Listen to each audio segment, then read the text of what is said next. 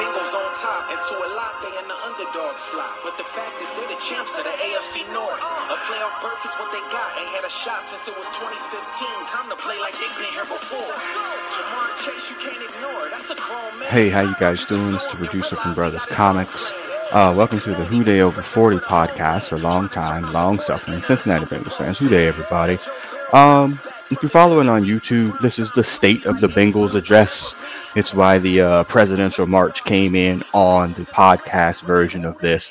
Uh, it is the official start of the off season, unofficially. Uh, the Super Bowl is over. This is the first full weekend without any actual NFL football. Um, so it's a time to kind of reset the table a little bit and see where the Bengals are headed as we go into this, you know, 24 25 season. Super Bowl is going to be in New Orleans. There's going to be a lot of talk. You'll see our new logo momentarily in a few weeks uh, with us looking forward to New Orleans uh, with Joe Burrow and Ja'Marr Chase headed back to Louisiana, uh, the site of their previous glory and hopefully to, you know, kind of cap their professional careers the same way that they capped their college careers. But we got a long time between now and February of 2025. But today is the first step in looking in that direction about what the Bengals are going to do when the official offseason starts here in about two weeks. And it's also mock draft Monday. We'll do the official three round mock because PFF is straight tripping by uh, charging for seven rounds to be able to do that mock. And so we'll get started here in a bit. So here we go. So a little bit of news and notes. Like I said, the Chiefs uh, win the Super Bowl back to back 25-22 in overtime over the 49ers. That was really like the worst choose your adventure book of all time uh, as a Bengals fan. Uh, if you're a longtime Bengals fan, there's not a chance in hell you could cheer for the 49ers after the two Super Bowl losses. Uh, you just can't do it. There's just no way that you could stomach the idea of cheering for them. Yet they were playing the Chiefs, our most recent rival in the AFC, and there's not a chance that you could cheer for them. So it was really a Sophie's choice situation. Date myself 80s movie. And I'm like, I don't know. Like leading up to the game, I was like, I guess I'm cheering for the 49ers. I can't believe that I actually even said it. I was really hoping for a meteorite or the stadium to collapse like it did in that Batman movie and both teams lose in a tie. But since that wasn't going to happen, gun in my head, I was like, I guess I'm cheering for the 49ers. I really don't want to see the Chiefs win again. Uh, I just I just couldn't do it. So get to the game, and honestly, the 49ers should have won. Uh, they scapegoat scapegoated their defensive coordinator, but this is a Kyle Shanahan problem. Absolutely. Like he gets in those big games and gets to a point and he just forgets how to coach in second halves, period.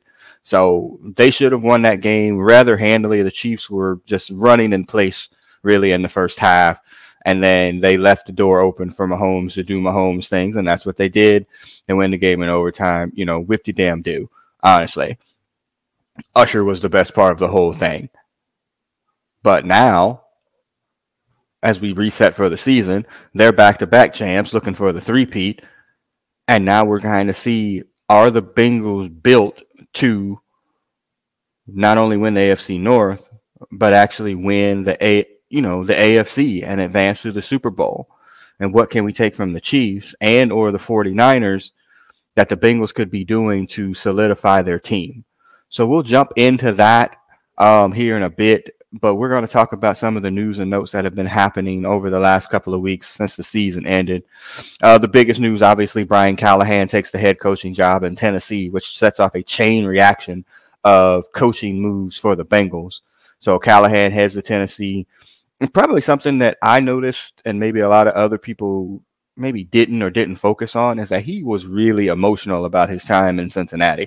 Um, like he praised obviously Zac Taylor, but he also praised the Brown family too. And again, as a long-time Bengal fan, uh, you didn't really see a lot of that once coaches moved on. You know, I mean, uh, Marvin really was a loyalist to Mike Brown and vice versa. So I think there was a lot of emotion and friendship there in that relationship. But, you know, Callahan wasn't here for that long, but they really, you know, kind of bonded with the Brown family. So he makes his way to Tennessee. Uh, the Bengals thought about going outside of the, the bubble, but they didn't, which is a totally Bengal thing. And they promote Dan Pitcher from quarterbacks coach up to for offensive coordinator. Uh, I think he had been the third down uh, play caller or planner here for the last couple of seasons. Uh, he was sought after after a few other teams. I think he interviewed and with the Buccaneers for their offensive coordinator's position last year, and I think there was another opportunity to move to the Saints. But if you look at listen to the um, the podcast with Dan Hoard, he had said that he had wanted to stay in Cincinnati. Uh, he didn't really want to move. This was, you know, the, the natural step up in his progression of actually eventually becoming a head coach himself. So he goes from quarterback coach to offensive coordinator, but primary play calling is still in Zac Taylor's hands. Do with that with with what you will. To be fair, um, I, I guess it depends on how you feel about Zac Taylor and his play calling.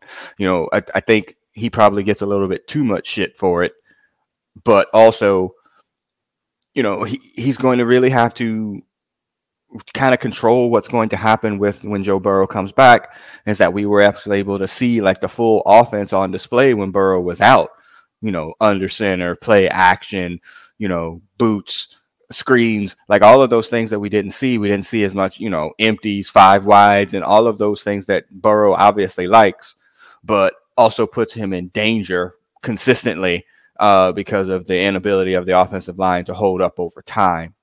So it'll be interesting to see how the play calling changes, if any of that changes. There was another new hire as well as they were going through this. They hired Justin Rascati uh, as the passing game coordinator. That is a new position that the Bengals are going to have this year. Um, he came over from the Vikings, I believe.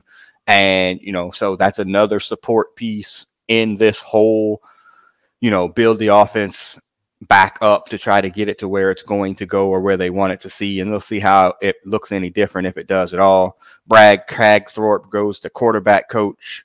And then Jordan Kovacs is going to the secondary safeties coach as Robert Livingston left to go out with prime time out in Colorado to be their defense coordinator. So a lot of moving pieces, only one piece from outside of the organization last year we talked about continuity, continuity, continuity, and we thought that was going to be the thing that was going to extend the Bengals into getting them to the AFC Championship game, the Super Bowl, or and beyond that. And the opposite of continuity is complacency. Maybe the offense got to be a little bit complacent, maybe the defense as well. And we didn't really see that. But again, it's really hard to judge this Bengals season in a vacuum because of the injury to nine. Like once his calf did whatever it did, everything went out the window. And we only got a very short glimpse of what that team looked like with him being healthy before he got hurt again and we had to shut it down for the year.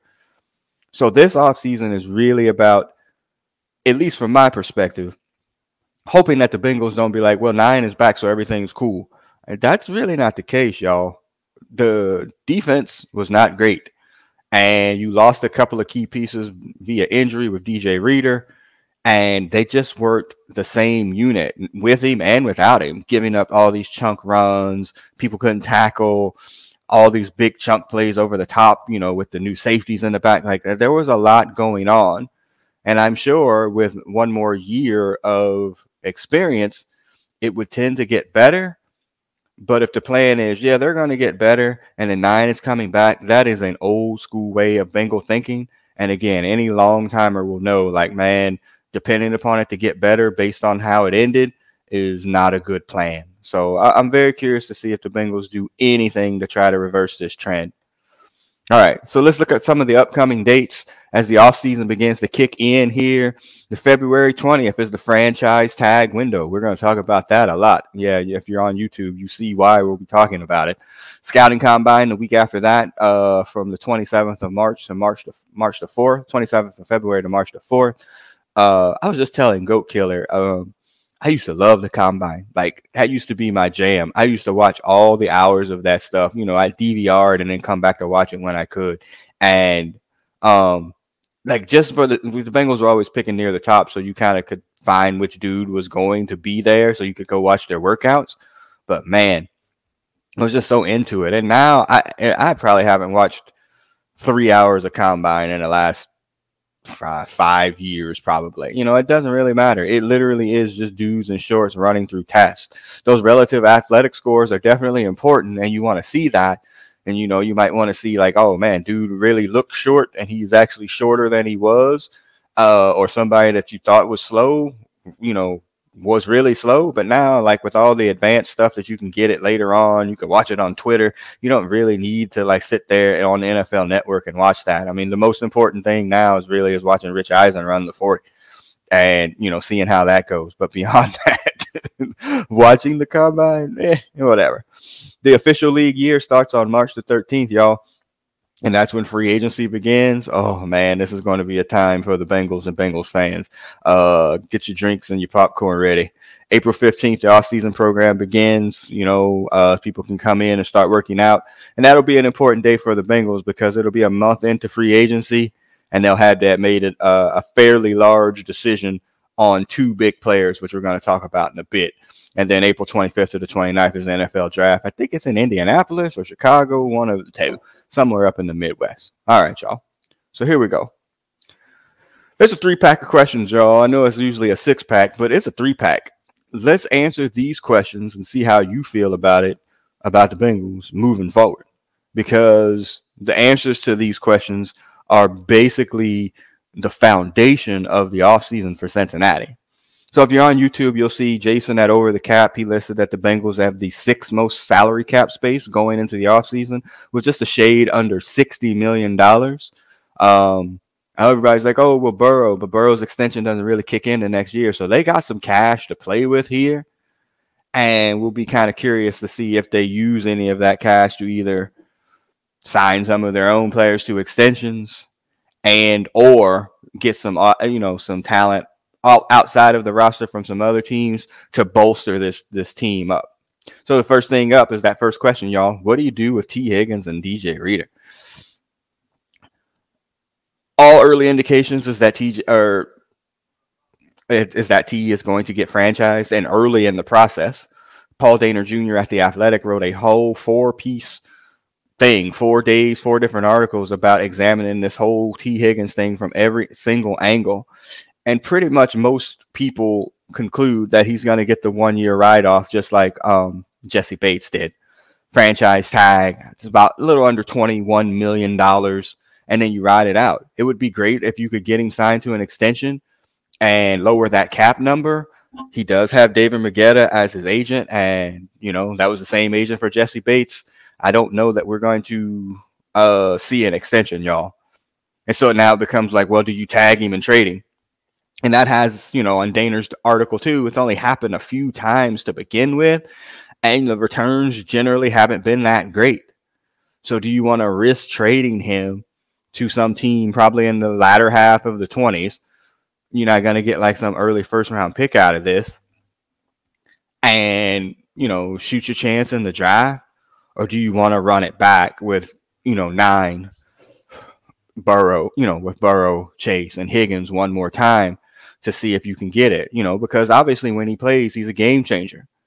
The problem has been the last couple of years, just these nagging injuries, the concussion last year, the hamstrings, like it's it's these things that have been keeping him out of games. And you don't know if you can depend on him to be able to be there.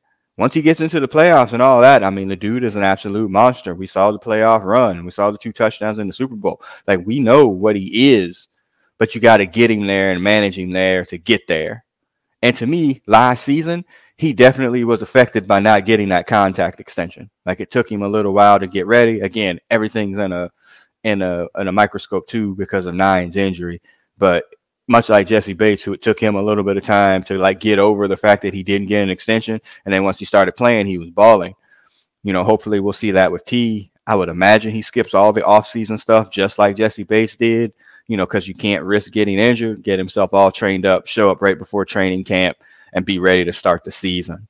It'll be interesting if and when Burrow can actually throw a football, if he's actually doing the off season, you know, uh, throwing program with Joe Burrow, but that's probably a little bit delayed too because of the injury. So yeah, I I've kind of gone back and forth on this personally.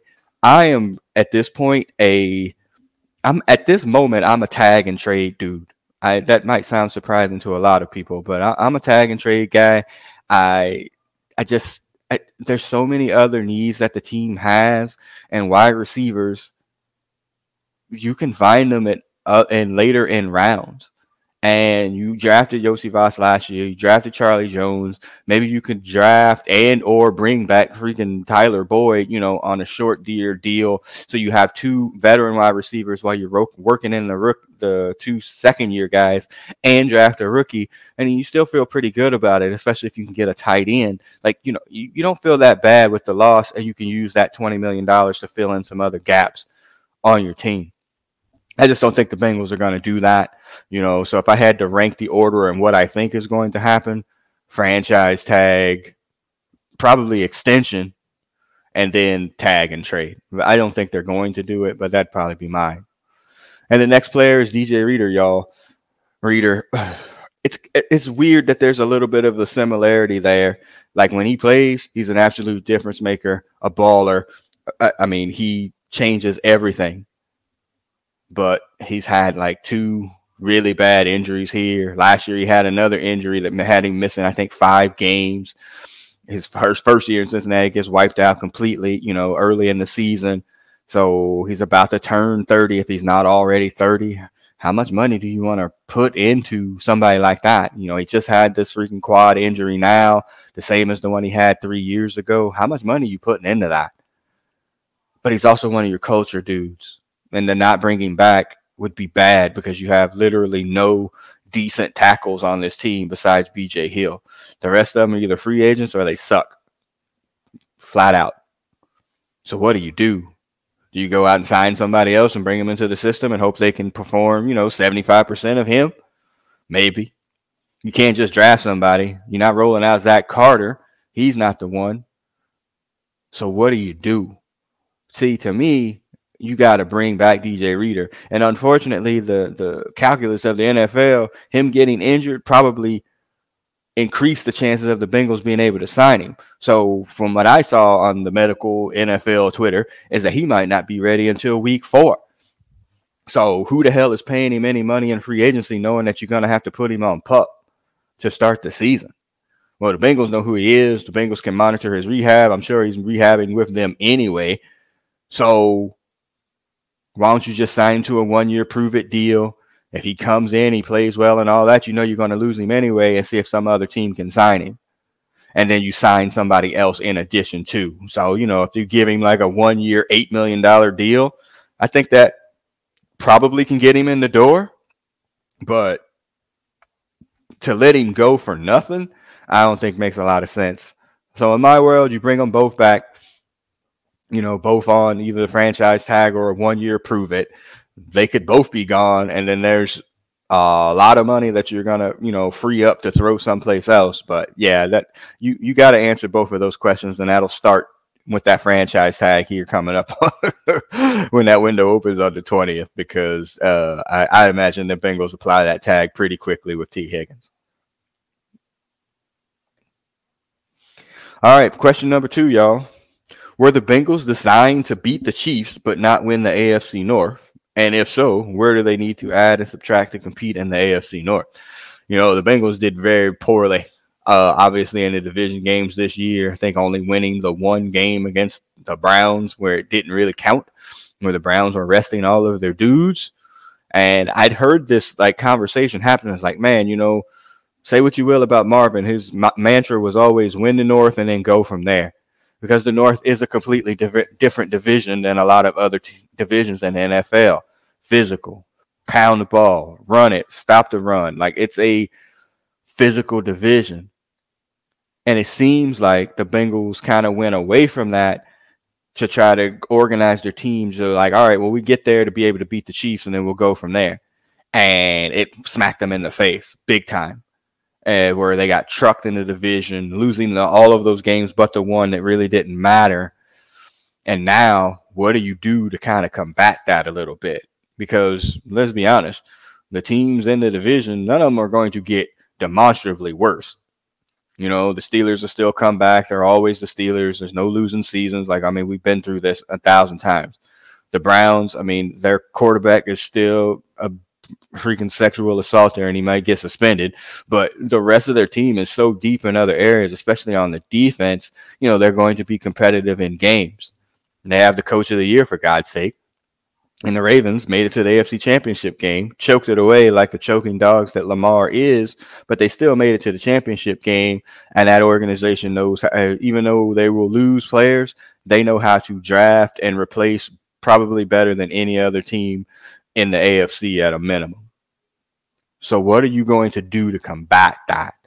What are you going to do to shore up your run defense? Because that's really where it starts. And shore up your run offense to be able to run the ball in those third and manageable situations, which have been the death of the the Bengals really under Zac Taylor. That you you know a third and two is uh, it's oh my god you just you can't get two yards you can't get one yard oftentimes. So what are they going to do about that? You know, it seems like they're pretty set at the offensive line positions. You know, from left to right on your radio down. You know, I I, I think they're pretty set you know, maybe you get rid of Cordell Volson. I mean, I, I've not as been a, a huge fan of uh, the center as other people have, but I mean, Karras is he's okay. Cappa's going into his final year. Right tackle, uh, Jonah's gone, y'all. Uh, I, I'm I've never really been a fan, but he was at least average over there. Now you have to open up that hole. Do you sign a veteran stopgap right tackle? you can't put a rookie in there. You cannot leave Joe Burrow with one side there where you're not 100% sure what you're going to get. You can't do it. Like I that it would be an old Bengal way of thinking. Like absolutely where they would sign like, "Oh, you know, we'll get this rookie over there and throw him there and see what happens." Hello Cedric Ogbuehi, hello, you know, Jake Fisher. How'd that work out? So if you're not going to be able to do that, that means you need to sign a veteran, stopgap or otherwise, and maybe they can hold that down while you draft a rookie, whether it be at you know 18 or later in the draft, and try to develop them. But draft and develop really hasn't been the strong point for the Bengals on the offensive line for since Witt left, maybe even before. So what are you going to do about that? Do you get more physical on the offensive line? Do you maybe sign a linebacker? You know, Pratt and Wilson are good but do you need like a thumper? You know, that dude that can run downhill that you got to get off the field on third down because in any passing situation, he's going to get freaking toasted. But can get downhill and help, you know, shore up the run at the point of attack. You know, do you do that? Like, I mean, there's so many options that the Bengals have ahead of them but they need to focus on winning that division. You know, it's it's a big deal. You know, if Hutch were here, he would tell us the same thing. You know, it's three two yards in a cloud of dust, and the Bengals have gotten a little bit softer, a little bit more finesse over the last couple of years, especially on offense, and then defense being able to kind of try to scheme around it. But there was no scheming around it this year; it just caught up to them, and so you kind of wonder what they're going to do to try to fix that, so they can better compete in the AFC North.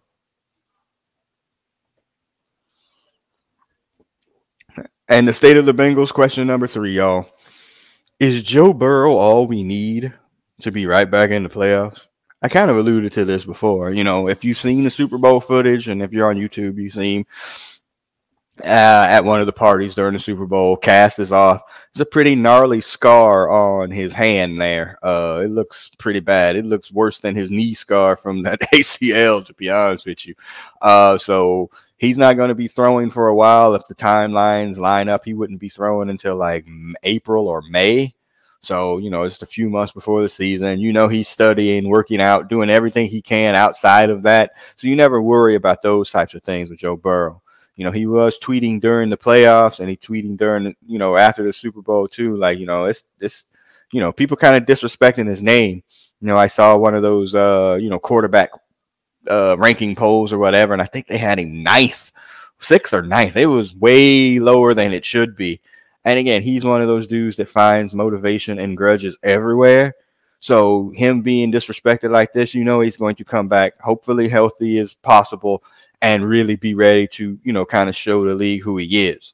That's fine. You know, if you have him and things aren't exploding around everywhere else, you know, they're going to be in every game. You saw the, you know, the Packer games when he was actually healthy, you know, beating the Super Bowl runner up, beating the AFC championship game uh, or excuse me, AFC division thing at beating the Bills. I mean, fairly badly there, and both of those teams fairly, you know, badly, you know, and they were leading against the Baltimore when he gets hurt. So, you know, I mean, he changes everything. All everything changes when he's there and when he's healthy. So I, I don't dispute that. But if the pieces around him on the team, meaning the defense, is not where it's supposed to be, and hell, special teams at this point in time because our punters sucks. Like you need to make sure that things are proper around as a full team effort. And so that is like a huge part of this moving forward. And I hoping, praying even that the Bengals don't just fall into this. Well, nine is back, and we don't really need to do that much because nine is back. I I don't I don't think he's earned that level of respect yet, even though he is a very good football player. I don't think he's earned that level of respect yet. I think the Bengals need to make sure that this team is well rounded on all fronts and to make sure that, you know, everything is in place for him to be able to take them over the top. Like he is that trump card that, like, okay, if everything is even, but when it gets to the end, like, you know that he's going to be there and be able to make that play to be able to put the team, you know, either win the game, win the playoff game, make the playoffs, go to the Super Bowl, win the Super Bowl. Again, y'all have no idea, or y'all do because you're Bengals fans. You know, you know, a second and a half of a little bit of a block there, and we win that Super Bowl against the Rams. You know, Chase is streaming wide open around the field. If he could have just gotten out of the way just a second to be able to toss that, you know, the Bengals win the game on a walk off. But that's a little bit of pain for Monday morning. All right, let's get it going, y'all. It's mock draft Monday. Three round mock, like I said, three rounds because uh, PFF is straight tripping by charging people all of this money for the mock drafts. It's just insane. So we'll pull it up and you can watch and go along here. Uh, there's been a lot of news this week about Brock Bowers and his height, his weight, and the potential of him running almost a six in the 40 yard dash at the uh at the combine. That would be uh not ideal for him to the point where if he if that were the case, I'm not sure if I would even participate in the combine. But you know, he's a little shorter than it probably looked like. He's a little lighter in the ass than probably people would like. But I mean, put on the tape, yo. I mean, the dude can play. Like I don't understand why this is like this such a big deal. So, all right, let's get it popping. So we'll go to PFF and do this mock draft simulator.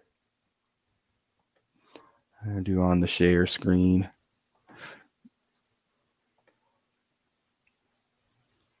Hopefully everybody can see. All right, y'all. So three rounds for the Bengals. Almost slick the Buccaneers there. Nobody wanted to see that. Ready? Let's get into this draft.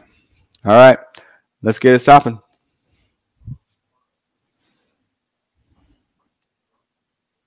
All right, y'all. So the picks that came right before us, we'll start all the way from. Uh, let's go to. Uh, let's start the ten, and go down from there. Uh, let's see. Come on. All right. So ten was Byron Murphy, the defensive tackle from Texas. Nate Wiggins from Clemson, Quinyon Mitchell, the cornerback, Cooper DeJean to the Raiders. That's interesting. Um, gosh darn it, this thing really like doesn't take the down button very well. All right, let's see. And then we got, uh, let's see, at 14, you know, J.C. Latham, who pretty much everybody's kind of mocking to the Bengals at this point. Um, Laiatu Latu, that's a thing. Terrion Arnold, that's a thing. And then Jared Verse goes before the Bengals pick at 18. All right, so let's see who's up. Dallas Turner, defensive end. You know, there's there's probably a, a world where they take another defensive end, although they probably need tackle more. Um, you know, with Sam Hubbard getting up there in age, he got hurt last year, kind of kept it under wraps, but he was not the same player that he was. Uh, you know, they did draft Myles Murphy last year, but you know, you might want to get a little bit more get younger there. This Jackson Powers Johnson, the center from Oregon, has been definitely a lot of mocked out towards the Bengals. He's got no position versatility because he can only play center. You could probably think about maybe if you could let him to play guard, but probably not. And I guess he would have to take over for Volson. Uh, or since he's such a good center, you know, Karras is a center slash guard. You know, maybe Karras goes to left guard. This dude goes to center, and then Volson's your first like rotational guard off the bench. Um, that might be an interesting uh, pick there. Uh, Jer'Zhan Newton, the defensive tackle from Illinois, is available at 18. Uh, I'm I'm running, sprinting in a non Brock Bowers like fashion to the booth to uh, make that pick. But let's see who else is there. Kool Aid McKinstry, Jayden Daniels, quarterback, Brian Thomas, the wide receiver. Uh, he's way overdrafted at this point. Troy Franklin, Ladd McConkey, Amarius Mims, another offensive tackle that's been mocked towards the Bengals. Again, if the choice is Newton, then the Bengals have to break a trend since friggin' Big Daddy Wilkinson for taking a defensive tackle in the first round. I'm taking Newton. It's very easy pick for me. I'm taking Newton. Boom. Roast it. Let's get to round two.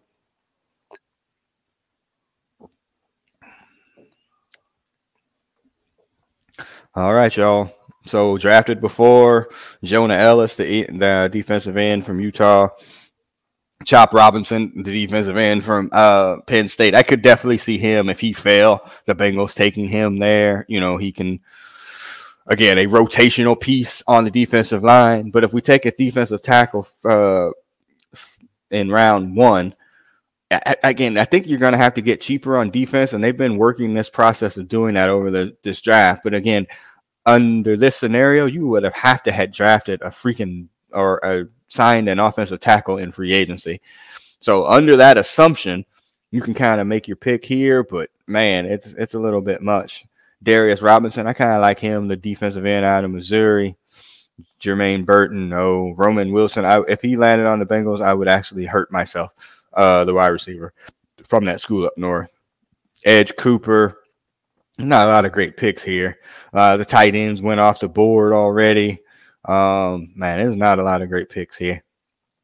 Um, Christian Haynes, the guard from Connecticut, but I, I, don't like that either. He's more of a third round pick, too.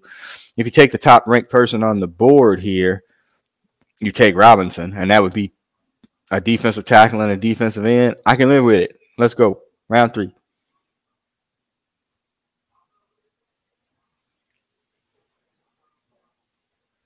So we still haven't addressed tight end. Still haven't addressed running back, but you can get at least a running back in a day two situation with pick number 80. Uh, Malachi Corley. A lot of Bengals players liked him too.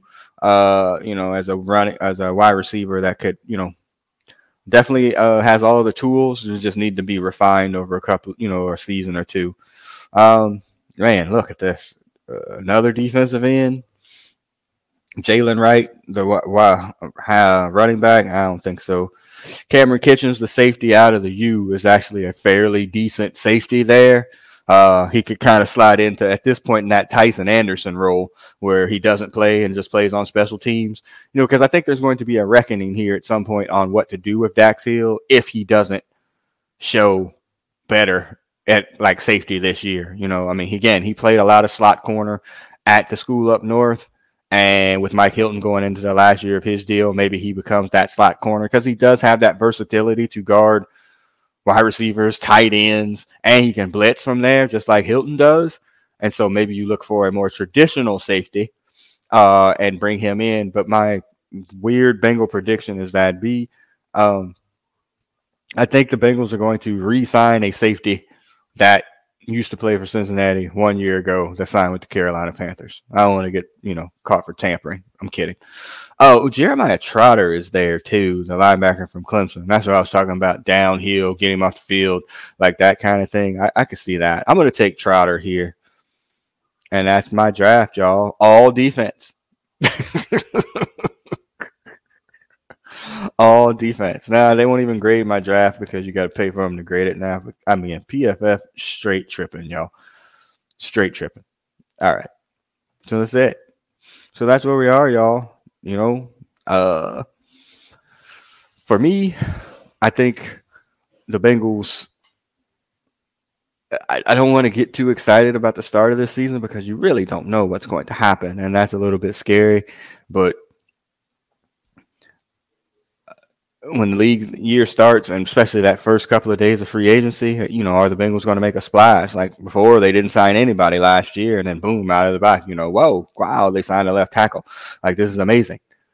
You know, do they do something like that this year? I know all those Chris Jones rumors are out there. I seen Bengals graphics did that uh, mock up with him in the '95 jersey, and I tweeted that you know they're, they're not. He's not going to sign with the Bengals because that you know Zach Carter won't give up his number. Um, you know, and then there's always that rumor, which we kind of not started, but we definitely played into about, you know, Justin Jefferson winding up on the Bengals, you know, because he hadn't signed his extension in Minnesota yet. Bengals have a wide receiver that is obviously not as good, but a reasonable facsimile that you could, you know, tag, trade, and you know, trade some picks or whatever, and then Jefferson winds up in Cincinnati. It's a pipe dream, and you would literally be like, "Well, we're drafted nothing but defense and hoping for the best because." you'll be paying so much money in wide receivers and quarterbacks at that point. But you know, it's a nice pipe dream to think about. So let us know what you think you know, you can drop your comments in the comment section, drop it off on Twitter as well, you know, and you know, let's go, y'all. It's Who Dey. It's try not to get too hyped up in the end of February, but you know, free agency, tags, draft, combine, all of that is a good time to have hope. And even though hope is very dangerous, uh, rebellions are built on hope, y'all. So the road to New Orleans starts now. A real talk. I booked my hotel for downtown Cincinnati for three days after the Super Bowl for next year because I want to believe that the Bengals are going to make the Super Bowl and I can be in downtown Cincinnati with all these Bengals fans uh, celebrating that uh, championship in 2025. I did the same thing for this year, by the way. That didn't work out, but it is what it is. All right. So let us know what you think. I said I'm by myself today. Uh, we might see a few more of these alone pods uh, moving forward. That's a whole nother podcast. But we'll see you guys on the other side. Peace and Who Dey, everybody.